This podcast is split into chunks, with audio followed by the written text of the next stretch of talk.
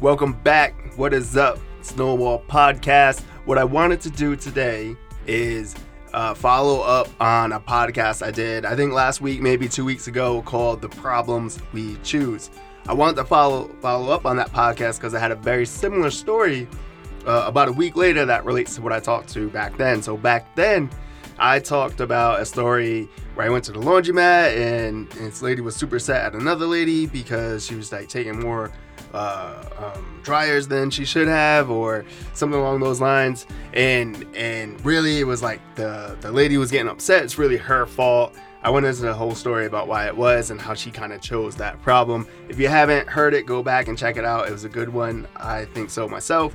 But what i wanted to follow up on is i had a super similar story where someone uh, had this problem ended up being a problem with me but really they kind of chose their problem so let me tell you about this. So I work out of a, a co-working space here in Brooklyn. It's super close to my apartment, about a block away, so very very convenient. And it's a co-working space that's pretty busy throughout the week. On the weekends, it's pretty quiet. Not a lot of people are there.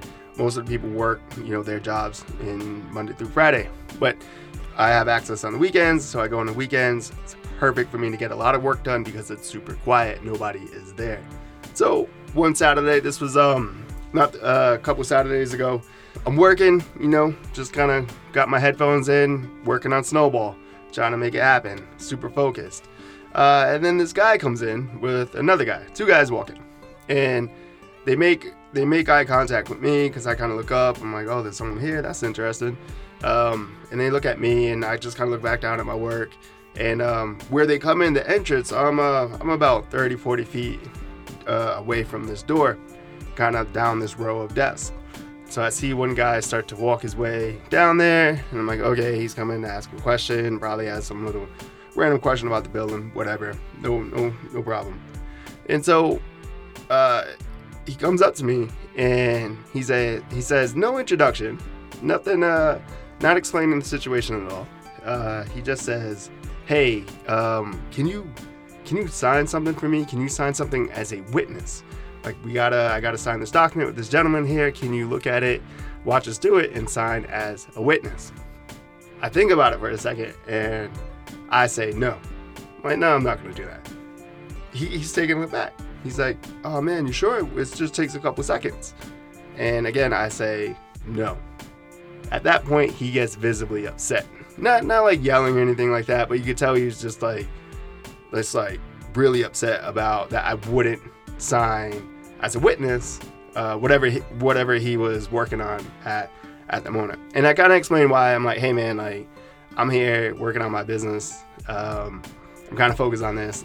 I don't really want to take the time out to to to sign something, to read something, understand it, and and understand what I'm signing before I sign it. And he's like, no, no, no. All you got to do is just like we're gonna sign it. You just gotta watch it, watch us sign it, and say and say that you know sign it as a witness and I kind of explained to him, like, yeah, like, but I actually want to know what I'm signing. I want to know what you're signing. I want to know what we're all getting ourselves into. What are like the, the ramifications of this all? What am I doing? I don't want to just watch you sign something and me sign as a witness and that's it. Uh, I'd like to know what it is. And, th- and that's just how I am before I sign anything. I kind of want to know what am I getting into. And, and, and I understand that a lot of, um, a lot of times when you're signing as a witness, it's usually like no big deal. You're just saying, yes, I watched them sign this. That's it um, and it's usually like no repercussions. Nothing, nothing's really gonna come out of it. But I like to kind of play it safe. That's just kind of like how I roll. Um, I understand it won't be a problem, but I kind of over index on protecting myself and covering my butt. That's just how I do it. Um, and so and so it was really interesting because he just kind of expected me to go ahead and say, yeah, I'll sign it. Um, but, but and, and even looking back on it, it's kind of crazy because he didn't introduce himself, he didn't explain anything. He just asked me to do this, expect me to stop everything I'm doing and just help him out, which I thought was kind of crazy. So, anyways, um, they go about their business. You know, they're they're they're upset at me. I don't care. Um, I just went and did continued on my work. That was it. I was thinking about it, and I said, "Man, I just did a podcast about the problems we choose, and this is exactly what happened with this guy." So he knew he needed a witness. He should have planned for it. Instead, he was hoping there would be one person or whatever around on a weekend in this place where no one usually shows up on the weekend. He was hoping someone would be there and he could just show up and ask that person and they'll say yes and they'll sign it. That was part of his plan. That is not a good plan. That is not not uh, strategic. You're not thinking it through. You know, you know you needed a witness. He knew he needed a witness on on that Saturday afternoon. And just to kind of hope that someone else is in this building and you could just come up to them and they'll just stop everything they're doing and sign something for you, it's kind of like a crazy idea. It, it's it's he chose that problem in that sense. Like he knew, like, hey, this is probably not gonna like this is likely not gonna happen. I'm kind of hoping there's someone else here and they'll say yes to this.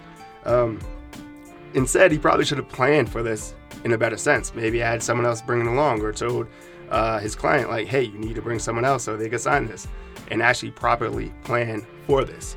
Um, there was no reason for him to get upset at me. If anything, he needed to be upset at himself. He put himself in that situation. He chose that problem. He tried to, in, in essence, he just got a little bit lazy and tried to offload that effort onto me. And he just chose the wrong person, I guess, because I wasn't going to do it. So um, it really was on him. He chose that problem.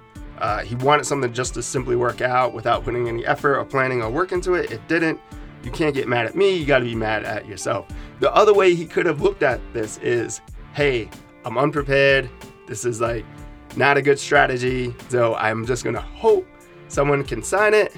Um, most likely, people are to say no to this. And so this is all about how you frame it.